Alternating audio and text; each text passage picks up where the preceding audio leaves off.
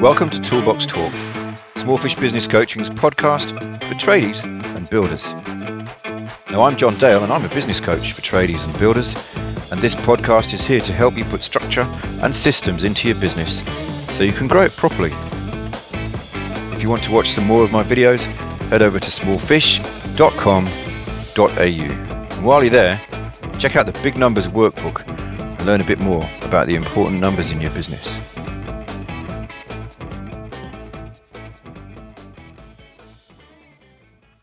What to do if you get ghosted? Episode 2 The Fuck Off Message. I talked about being ghosted last week, didn't I? And what you can do to prevent it, right? Or at least make it happen less. And I talked about when you send somebody a quote and they disappear and you get nothing more from them. They don't take your calls or return your calls or anything like that. They ghost you. Right? And the thing to do is to request a commitment to giving you a decision quite early in the sales process because people like to align themselves with the commitment they made. And if they can't commit to making a decision, maybe you shouldn't be going to all the trouble of preparing your quote or your proposal because they're not going to buy. Maybe you should do something else. Right? And that's a different conversation. It's part of your qualifying process, which is part of your sales process. But if they can't promise a decision in the reasonably near future, you probably shouldn't be preparing a quote.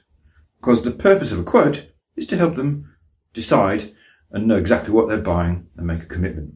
And if they're not ready for that, maybe a quote, like a formal detailed quote, is the wrong thing. And you should be doing something else, like a ballpark figure or a price estimate, something that requires a lot less effort and time from you. Anyway, let's assume you've gone through your sales process and you've diligently qualified them and they're ready to buy and you've ticked all the boxes and then you've submitted your quote or better, you've prepared and then presented your proposal. That's a topic for another day, isn't it? And they ghost you. They still ghost you. You still submit and present your beautiful proposal that you spent some time on and then you spend some time presenting it and then still nothing. What can you do about it?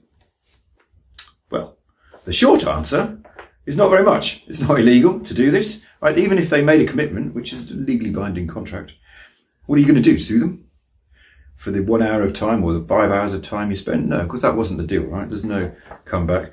You're not going to do that. That would be stupid anyway, wouldn't it, right? So you're probably feeling a bit hard done by, a bit slighted because it is rude, after all. You probably want to let them know they're being a dick, don't you? It's probably not wise. We're all professionals here. Descending to their level, mouthing off, probably isn't what you should do. If it ends up on Facebook, particularly if you put it in writing, you know, it can damage your reputation, which can cost you money, and all for what? A bit of momentary satisfaction. I think we're bigger than that, don't you? So I have an option for you. It's not quite as satisfying as telling them they're a dick, but it's pretty good. It goes like this. I call it the fuck off message. You could call it the closing it off message if you prefer. I wouldn't write it in the subject line of your email or anything. Right? It's a message, isn't it? You can't say it to their face because they're not taking your calls.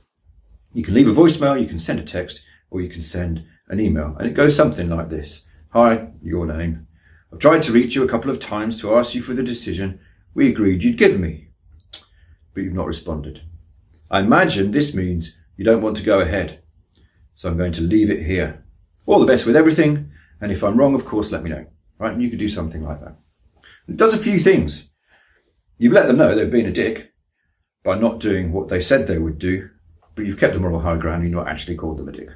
You've also taken control of the situation, right? Instead of waiting helplessly, hoping one day they call you up and buy the thing, or just keep calling them, or just sort of let it die away, which is very, very unsatisfying. You've called it, right? You've called the situation. You're not letting them be in charge anymore.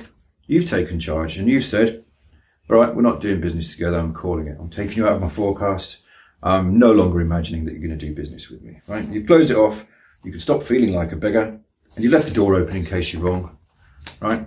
Mostly you're not wrong. Mostly you're not getting the business. They've not decided not to do it or they've bought elsewhere and they're not telling you, right? And this applies to businesses as well as consumers, right? Businesses do this too.